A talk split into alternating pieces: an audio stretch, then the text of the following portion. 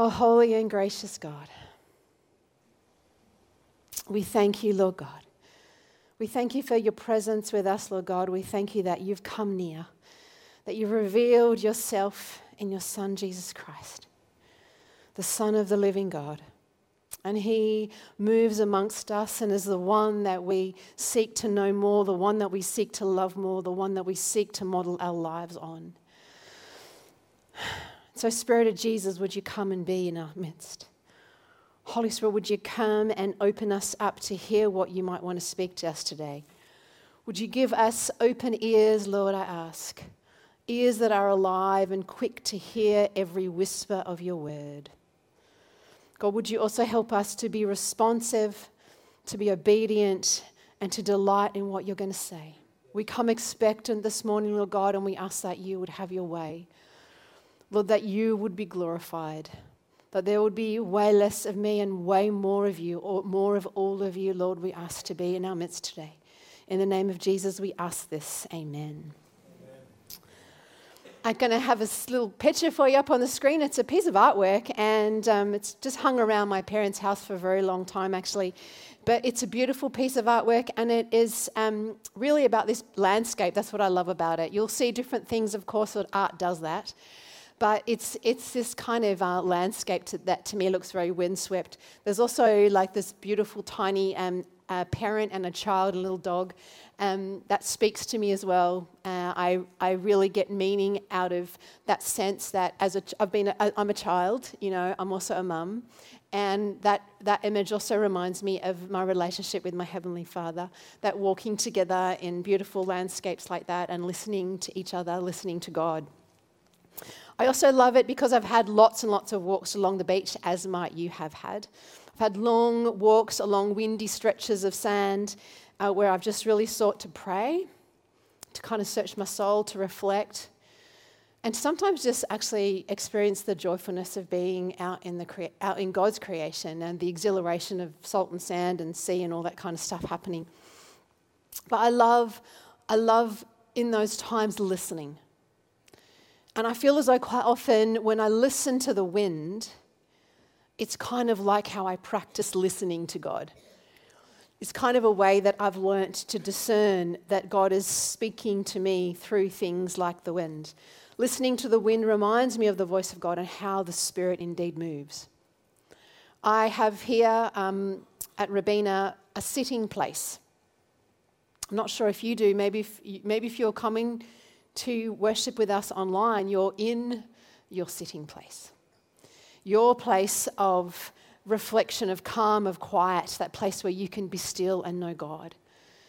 I have this place and it's just out in our backyard, and I go there every morning. I go there quite early where I am just able to be and listen and journal and read and talk and listen. Listen to what God might be saying, and I, I kind of guard that time jealously um, because it's so special to me. Have you got a place like that? And what do you do? How do you discern when God's speaking? How do you discern the voice of God? The last few Sundays we've been um, working through a series that we've called Lord, Teach Us to Pray. It's been a series around the Lord's Prayer, and we've delved into the Gospels where um, this prayer is unpacked. Remember, it's the prayer that Jesus taught his disciples to say when he wanted us to begin with our Father. And that just kind of encapsulates even today what it is to hear God, is to recognize the sense that we are in the midst of a relationship with God. That when we say our Father, that's not, that doesn't, that doesn't point to a transaction we have with God. It points to a relationship that we have with God. When we speak his name and we uh, come to him in his presence and we receive from him, we exchange together conversation and thinking and, and talking and listening. In that in that prayer series, we actually saw the power of Jesus' prayer life, the power of the relationship of between Jesus and his Father. And we also sought to have that experience of a closer intimacy with God in our own lives.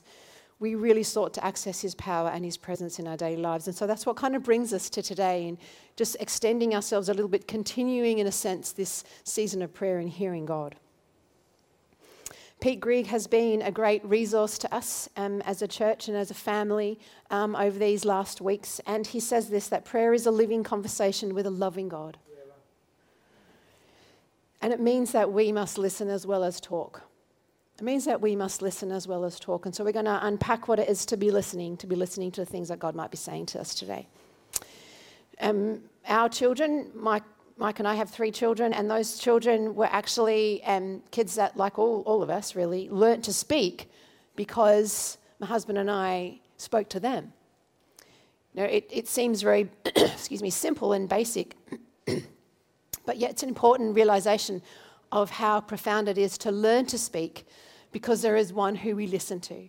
And even as small children, uh, they would hear us speak. Mike and I would speak constantly to them, even even uh, whilst they were uh, not yet born. Mike and I would speak to them. So we learn to speak to God in the same way. We learn to speak to God because God has actually spoken to us. God has spoken to us. God really does speak, and God has spoken to us. Now, maybe you're going, okay, hold up, Fiona, just a minute. Maybe there is some of you that are here today uh, and you're maybe not yet a Christian, or maybe you're new to faith. Maybe you've been around faith for a while. I don't want to call you an old Christian, but I'll call you a seasoned Christian. Maybe you're one of those, or maybe, you know what, you haven't really heard God in a while. Maybe things have been a bit dry. Maybe even you've been hurt by how you haven't been able to hear God for some time speaking to you. But I want to just affirm a promise today in Scripture that regardless of all those things, regardless of who you are or where you're at and where you might sit on this spectrum of faith, of following Jesus, that God has spoken. And God is still speaking, and God has more to say to us today. God has more to say to us. God is wanting to speak. And I'm hoping that today in our sharing time that all of us will recognize that we're invited to hear more of God's voice. Yeah. That means you. Amen. That means you. That means you. That all of us. In that all, that means you today. And friends, the, B- the Bible just said, gives us such a strong basis to be able to stand on this truth. And I want to begin by um, a psalm, Psalm nineteen, it says this: "The heavens declare the glory of God." The heavens declare. They declare the glory of God, and the skies proclaim the work of his hands. Day after day they pour forth speech. Night after night they reveal knowledge. Leaves me just in awe of how creation pours forth the communicating of God. It declares the awesomeness of God to all of all of God's creation, to every part of it, day after day, day after day, endlessly, everlastingly, creation pours forth speech, revealing who God is. According to this passage, God's existence and his power can so clearly be seen through observing the things that are around us, through observing the universe. Nature itself speaks to, speaks forth speaks to and points to the reality of God, the reality of God to us. The order, the intricacy, the wonder, indeed the detail, they all speak of the existence of a powerful and glorious Creator. Isn't that amazing? This whole understanding, this whole truth, it's really strongly echoed in so many parts of the New Testament writings, particularly by the Apostle Paul, who was actually called to speak to people who weren't part of uh, the tribe of Israel, who weren't traditionally Jewish people, people of Israel. And he had this encounter with God. He he heard God speak to him. It's a quite a remarkable story, but he goes on to then bring the good news, what he calls the gospel of grace about Jesus Christ, the Son of the living God, to people who'd never heard about this Jesus before, had never understood who this Jesus was. And in his teachings throughout many of his letters that he writes to the churches, he's wanting to establish who this God is, who this living God is, who speaks and is active in our lives. He says things like this: "For ever since the world was created, people have seen the earth and the sky. Through everything God made, they can clearly see his visible qualities, his eternal power and his divine nature. So they have no excuse for not knowing God." There is something, as we've just realized, from creation, from the world that is around us, that speaks to us about God, that God is speaking through. So the question of a God who communicates, a communicating God, and the ability for us to hear and to know God was never considered optional for the early church, for early Christians, for the first Christians, but rather it was expected. It was expected and it was anticipated that this would be the way that we followed Christ. Again, in the way that Paul writes, he wants new believers, people who haven't heard of or understand this God, this God of Israel, this living God, this eternal God, this true God. He wants them to be able to understand how distinct God is from anything else that they may have experienced in their in their previous religious or devotional life. He says this, remember the way you used to live before you believed in Jesus. Remember how you chased after, were engrossed by, were enchanted with idols that could not speak, that would lead you astray, for they were mere carved images made by human hands. Paul was reminding these new Christians of the, the, the futile nature of such things that had no mouth, that had no voice, that weren't living in any way, in contrast to the greatness of God.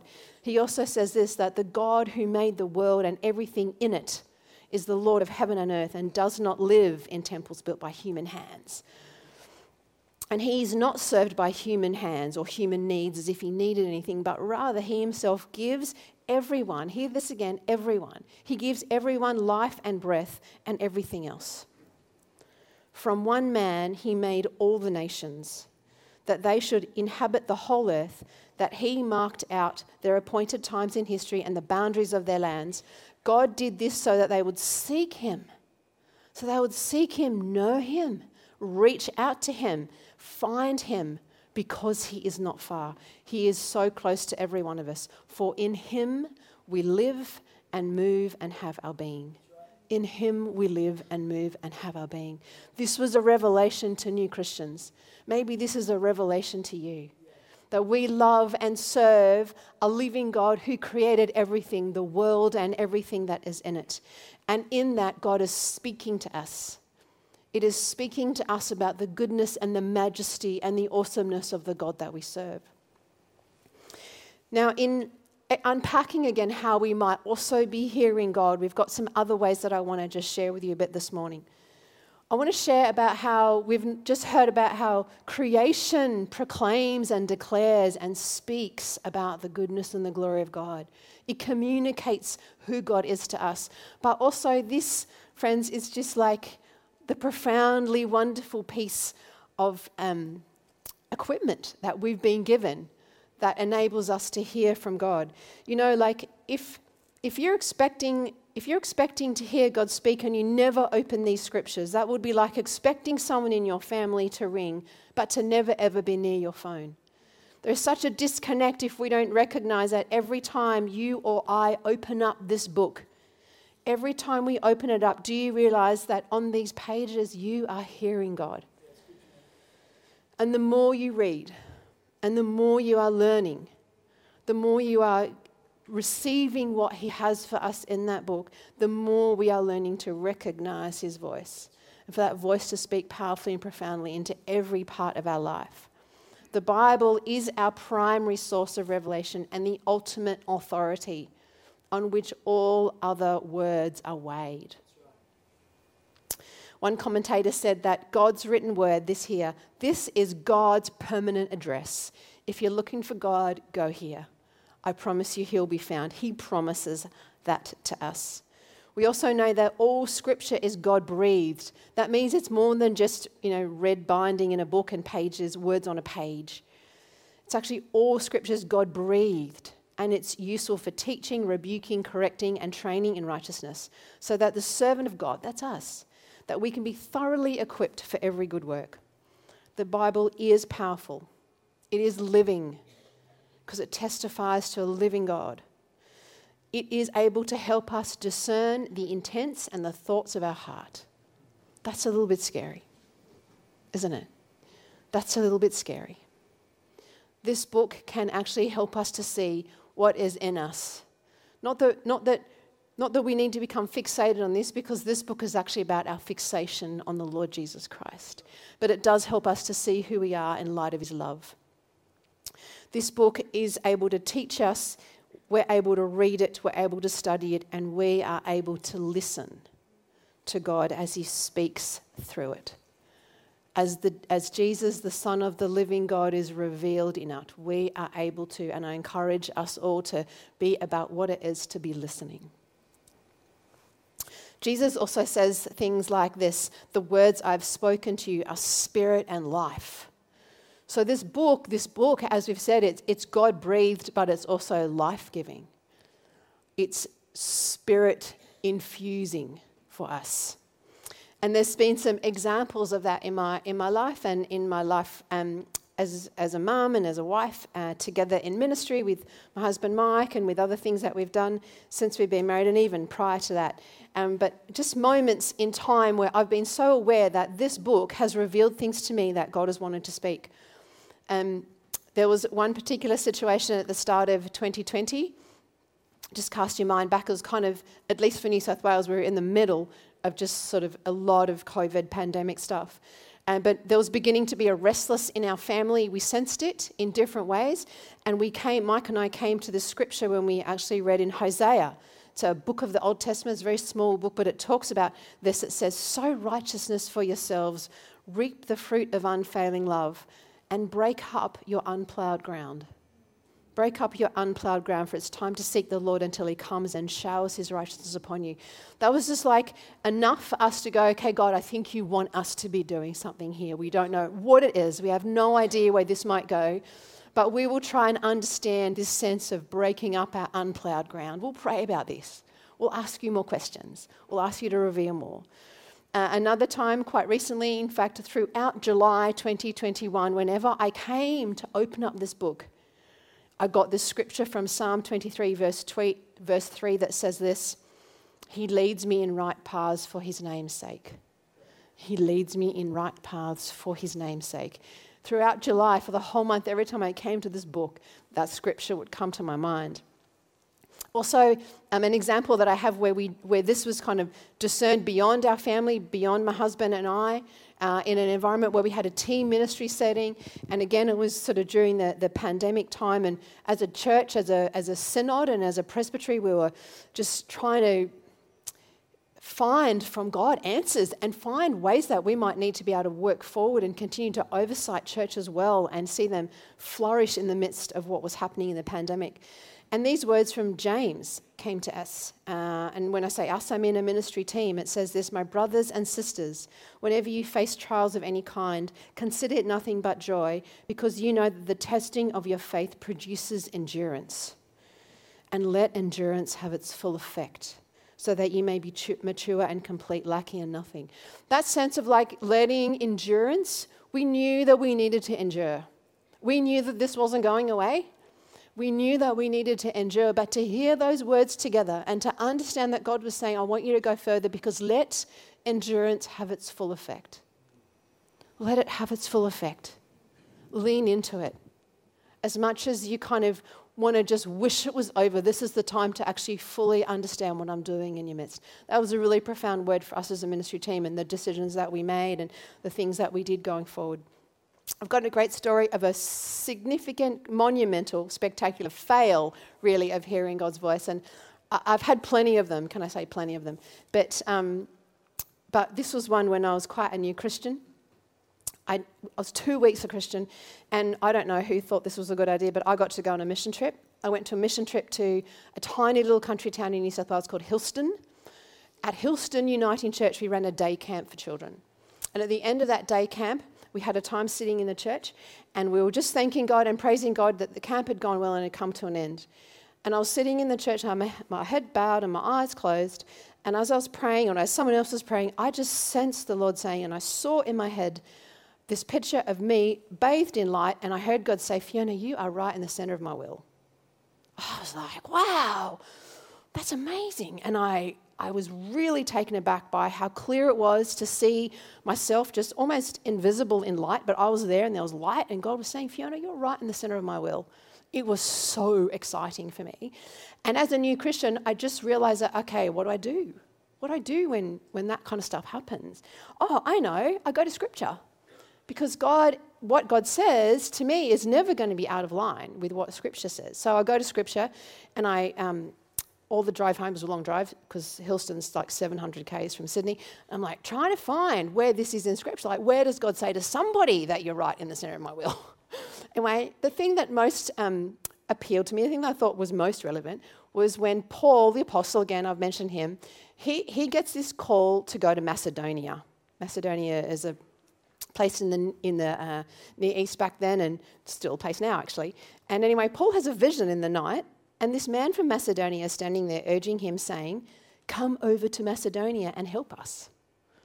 So I actually thought, oh, well, that's what this is about. Actually, Hillston Uniting Church is asking me to come over to Hillston and help them and, like, be me there. Like, God wants to use me there, like, maybe, or maybe I, this is a place I need to, like, move to or whatever. Anyway, so I've come home full of excitement. I've kind of heard from the Lord. I've checked it with Scripture. I've kind of got my verse. I've gone to the minister at Terrigo Uniting Church, and I've said to the minister, hey, I'd just love to share with you something. Can I explain to you what happened to me at the end of camp? And I explained it. And the min- and I said, I think I need to ring Hillston Uniting Church and tell them, basically, that I think I've been called. I've been called to seven hundred kilometres west of Sydney to this little town. And um, the gracious minister allowed me to call the minister of Hillston. And we had a phone conversation. And he and the minister in Hillston picked up the phone, and I shared. And I said, I think I'm called. I think God is speaking to me to come to Hillston.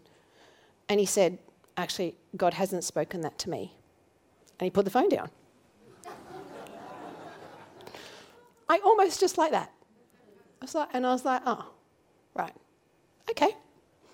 And then, you know, there was a process of me needing to, like, pick myself back up again and think to myself, okay, maybe I got that wrong. Maybe this isn't a Macedonian call thing. But it was profoundly beautiful that God was wanting to say something like that to a new Christian, that God was wanting to reassure me that as I was seeking to follow him, as I was seeking to believe in him, as I was seeking to read his scriptures, that he was actually saying, Fiona, you're right in the center of my will. And, and, and I love that story, because at times when I'm down and I'm discouraged, I just actually remind myself of that story, even though on some levels it was such a failure. But friends, God uh, God speaks to us in these ways. God is always speaking to us. And God doesn't only speak through these scriptures and through different promises and parts of scripture, but he also um, speaks to those who call him shepherd, who call him good shepherd. And he says that these who call me shepherd will know his character, and they'll therefore know his voice. So learning to know God's voice is such a significant part, part of what it is to be followers of Jesus. Jesus says, my sheep hear my voice. Jesus says, I'm the good shepherd. I'm the good shepherd who lays down his life for his sheep, and my sheep listen to my voice. I know them and they follow me. Such a beautiful image of what it is to have one who speaks to us powerfully and tenderly and clearly, and how practical that it is for in, in our daily lives. And let me just describe to you this beautiful way that the Good Shepherd is talked about here. His sheep have heard him sing as he leads them across fields and hills. They have heard his comforting tones in the night when the, when the wolves howl in the distance. They recognize his familiar tone. They know his common phrasings and the pace of his voice, how it rises in the presence of danger, and its tenderness in the presence of hurt. They know its authority, its confidence, its care and concern. They will follow that voice anywhere. They will not follow a, str- a stranger. They do not know that voice. Friends, Jesus promises that his sheep will hear his voice, that he, that we will hear it. And I, I'm just so convicted that God is always speaking, that God has spoken and God is speaking even now. And that in that we are all, as his flock, as his precious, precious children, as his sheep, are hearing him speak. And that that speaking is just done in ways that are profound and unique to each and every one of us. But today I just want to encourage you, if this is something that's new for you and you think that God is speaking, that you're hearing God, that with your seed of faith, with your mustard seed of faith, something is stirring you to say, actually, I want to believe that God is speaking because Scripture says it's so true. And it seems so obvious to me that God is alive and living, and therefore, why wouldn't he speak? And if you're sensing that God is speaking to you today, I just ask that you would just keep your heart soft. that you would not harden your heart or or, or even um, just sort of let that voice um, be pushed away, but make room for it in your heart and see what God wants to do next. And we kind of read how that happened throughout the book of Acts. We read about how uh, in the book of Acts that the Holy Spirit was such a force for how the apostles and how the early church uh, was, was started, about how God moved and formed and shaped and birthed the early church and those who were a part of it. I've read through the book of Acts a couple of times this week, and I've seen how the Holy Spirit was continually, continually, clearly, and dynamically guiding the disciples and the church. The Holy Spirit was relentless in how the Spirit wanted to speak and continue to speak and do it clearly and never cease doing it in the guiding of the church. And it was so dynamic the way that you read it in this story. I encourage you to look at it this week. There's only a few occasions where it specifically narrates the um, disciples stopping and asking for things. I noticed that where prayer happens for the disciples, it came because God had spoken, they had stepped out, and they were just like needing to just get on their knees and say, thank you, God. Thank you, God, for what you're doing. But the Spirit would often speak first, the Spirit would lead first, would guide first, would instruct and would teach. All through this twenty-eight um, chapters, the Spirit was continually giving them instructions and directions, and quite often necessary information. Clear and precise information, often for their safety, so that they could be the most effective witnesses to Jesus Christ, and so that they could teach and share that he was the Messiah, and that they could testify to the good news of God's grace. When people heard what the disciples were speaking, it hit them powerfully. It hit them powerfully. Many, many people decided to follow Christ. Many people decided to follow in the way of Jesus. And the Holy Spirit continued to send the disciples and all those who believed out on mission. He would call them to prayer. He would send them to heal and to baptize and to go pray for people to receive the Holy Spirit. The Spirit also spoke through visions and dreams, but the Spirit was always, always encouraging them, always in strengthening those who came in contact with the disciples and with the Spirit, and it was always comforting them.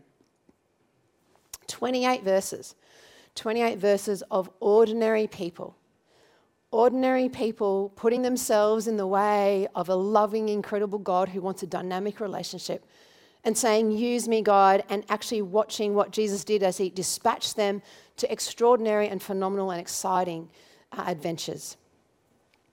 But I want to emphasize ordinary people. There was something really ordinary about these folks. And you could actually think back yourself or understand from the Gospels just how very ordinary these people were. Paul loves this image as he continues to speak to new Christians and to people uh, as he writes letters to his churches. He says um, in Second Corinthians verses four, chapter four, verse seven, but we have this treasure in clay, in, j- in jars of clay to show that this all-surpassing passing power is from God, not us. I stumbled over that. Let me do it again. But we have this treasure in jars of clay to show that this all-surpassing power is from God and not from us. Such an important passage for us, such a profound image metaphor that we have. I love this passage. Paul uses the image of great treasure stored in everyday gla- clay jars, jars with cracks, to show us that God puts his riches of his Spirit in us. This is what we read about happens at Pentecost. God puts the riches of his Spirit in us. He puts his treasure in ordinary cracked pots. Whatever impact our life of faith might have, it is not because of some sort of awesome-looking package. It's not because of any exceptional abilities or absolute intelligence. It's because we are weak. It's because we need to lean on God for his strength. And the more broken we are and the more cracks there are for the Spirit to actually be poured through. Isn't that amazing? Actually, the more cracks there are, there's just more ability for the Spirit to pour through it. The, church, the history of the church has never been about great men and women. It's always been about the great God of ordinary men and women. Friends, I have a um, have a, a long-standing friend, and she gave me a call um, early on Saturday morning She lives in Sydney, and I got a call about seven thirty, a text message actually. She said, "Do you have time for a chat today?" I replied, "Sure, I'm working on my sermon, but I can call you around lunchtime." And then I thought, oh, hold up. I sent her a, a next another message. I said, "Are you okay?" She said, "Sorry, yes, but I feel like I need a friend and just hoping that you'd pray for me." So I just dropped everything straight away, um, and I just called her. And for about an hour and a half, I just heard her pour out her heart, her heartbreaking kind of story, the situation of a of a situation with her marriage that's been escalating now for nearly eleven years, and the pain and the perseverance of how she's wanted to honour her husband in that marriage, and how that's now affecting um, so many areas of her life, especially the raising of her children. It was kind of a harrowing story, but I just all I felt I could do was listen. But then significantly, she's talked about how isolated she was feeling, and that just really spoke to me. I just thought, she feels so isolated. And I asked her this question, like, um, are there people that you could talk to? Who, who else is around you that you could speak to? She was feeling isolated and alone, and now seemed to be the time that she was ready to talk, and yet she didn't have people around her that she could actually go to. Um, she she felt as though she didn't have anybody that she could she could reach out to. She said that they've only been attending uh, the church they're at for a few years now, and that she just had some hesitations there to share and to open up and get some support. But anyway, she did say this though. She said, she said, "Fee, um, I read a little while ago in a book by Bill Johnson, who's a quite a prolific and amazing Christian writer and teacher and pastor. And in a book of Bill's, he's talked about how sometimes we go through seasons of life where God takes away people so that we can just really strengthen ourselves in God." And as as my friend shared that, um, and with no uh, discrediting to Bill Johnson, I love what he writes, but I thought, I don't think that's the right word for her right now. Something, there was just a, such a lack of peace in my heart when she shared that, that that was going to be helpful and beneficial and what God might want for her life right now. So I said to her, you know, is there somebody else? Is there, is there other people? That, I don't think that's going to help you right now. And she actually received that really well, and she thought she thought that that was that was a great thing for her to think about. Anyway, we prayed together, and during the prayer, I really sensed to read over her Psalm ninety-one, uh, which I did um, at the end of the prayer. But during this prayer time, I just kept getting this name, this slightly a, a name, Inga, Inga. Fiona, say Inga. I wasn't sure about this. It wasn't something that I, um, I just had no prior real understanding of why it would be meaningful, but I, I did manage to say that to her when, I, when we had finished praying. I said, how about Inga? That that name just keeps coming to my mind. And you can see there um, in her message that as soon as I mentioned that name, she remembered this wonderful woman, a previous elder in her church, uh, who would indeed love and appreciate and be blessed to walk alongside my friend through this season. And, you know, I just saw in that moment, in that hour and a half, really, of this conversation, this conversation where I was a little bit hesitant, I guess. I took a minute to really just want to jump in. I I, um, I found myself feeling quite helpless and wondering what on earth I was going to be able to say that was going to help or contribute. But, yeah, God had something that God wanted to do. And my friend, um, despite this cracked pot or, you know, this earthen vessel, that God had something to say and to speak that would bless and encourage and strengthen and comfort um, one of his children. And, and that was that was a profound, profound privilege. But just a very simple moment of a conversation that led to prayer, that led to the Lord wanting to speak. I speak a scripture and also bring, also bring just a name and a word. So as I've been speaking, I just want to sort of share just a f- for a little few moments how else, how else might God be speaking. I've just shared my own personal story, even from Saturday, of how, how God works in and through us. But I want to just remind us all that God's voice is always going to speak. It's always speaking. God has spoken and God continues to speak. And that's something for all of us to be invited to receive and to hear and to listen to. But that God's voice is always in line with his scripture.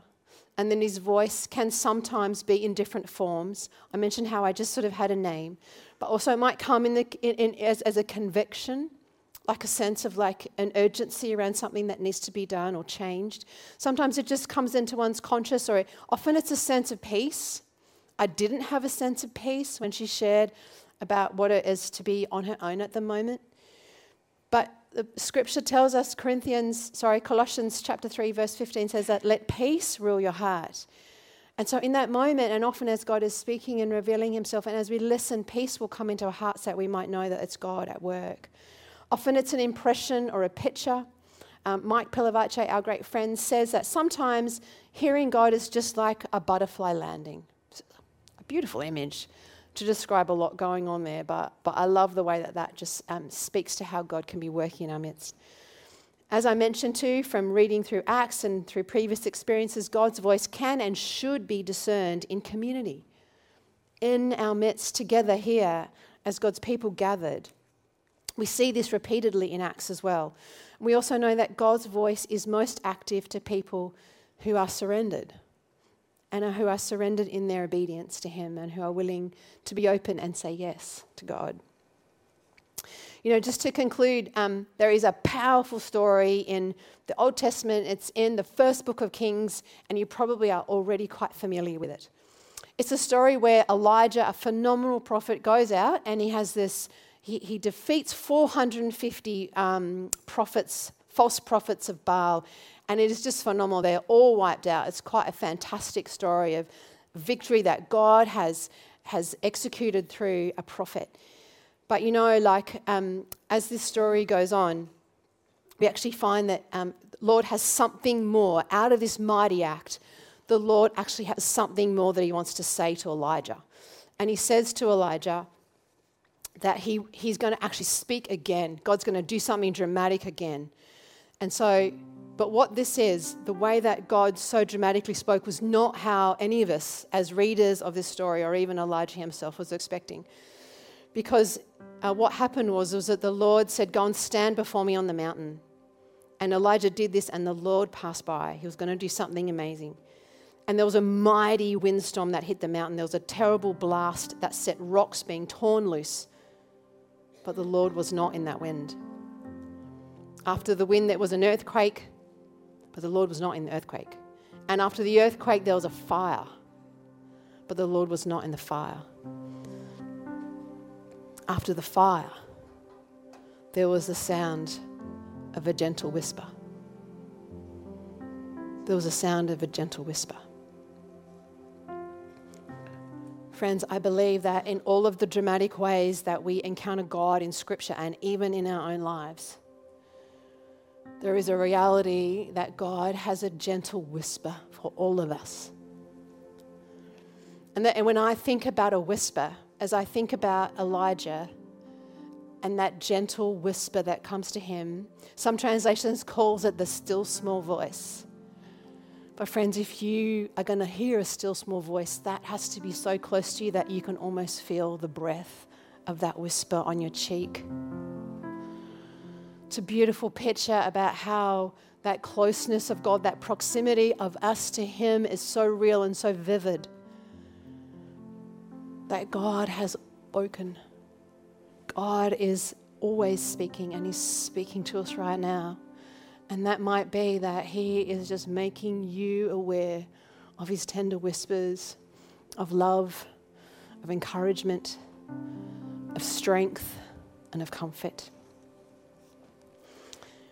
There's a story of a German farmer who at the time of harvest was harvesting the hay in bales, and when he put all the hay bales into the barn and when he'd finished all of that work, he suddenly realised to his horror that his watch had come off sometime when he was putting the hay in the barn. It wasn't an ordinary watch. It was a unique and antique watch. It was owned by his grandfather. It was one of those old-fashioned ones that sort of went tick, tick, tick, tick. One of those ones you'd wind up. He tried to look for it, but trying to look for a watch in a hay barn was like trying to find a needle in a haystack. So after a while, he went home and he sat with his family at the table and he said, I've lost Granddad's watch and I feel terrible. His little boy, who was just eight, he said, I'll go find it for you, Daddy. And the dad said, how are you going to find it, son? It's a huge hay barn. Well, he said, He, and the father said, "You're never going to find it." Well, anyway, the little boy slipped out from the table. And at the end of dinner, he went to the hay barn and he climbed on top of the hay. And he lay on top of the hay bale and just lay there for a long time. He kept lying there for even longer until after a while he could hear that his breath, he could hear his heart beating. And after a while longer, he could hear very gently the very quiet tick, tick, tick.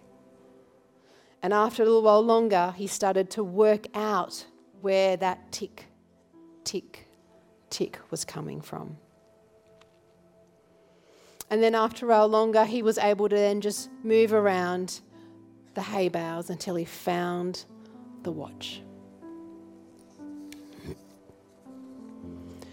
When we hear God, it is often that whisper. It is often because we've stilled ourselves, because we've quieted our souls, because we are taking a moment to be still and to know God, to know that God is near, to know the whispers of the breath of God on our cheek and to hear the quiet tick, tick, tick of what he has to say to us.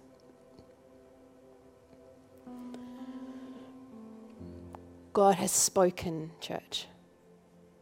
God has spoken to his church throughout the ages. He is the living God. He is the true God. He is the God whose voice is poured forth in all of creation. He is the God who comes and is revealed in Jesus Christ, his Son, who calls us to hear his voice. As a sheep hears the voice of the shepherd. And today, may our hearts be open to hear afresh, to be stilled, to be quiet, and to be open, that we might be people who hear and who respond, who act in faith, who bravely step out, trusting in the one who whispers to us. Trusting in God's goodness, trusting in God's plan that he is wanting to unfold, that he has so delighted in us being key central parts of his making of history. That is our invitation today, to hear his voice, to position ourselves to listen and to wait, to wait until he's able to speak, knowing that he speaks and is speaking now.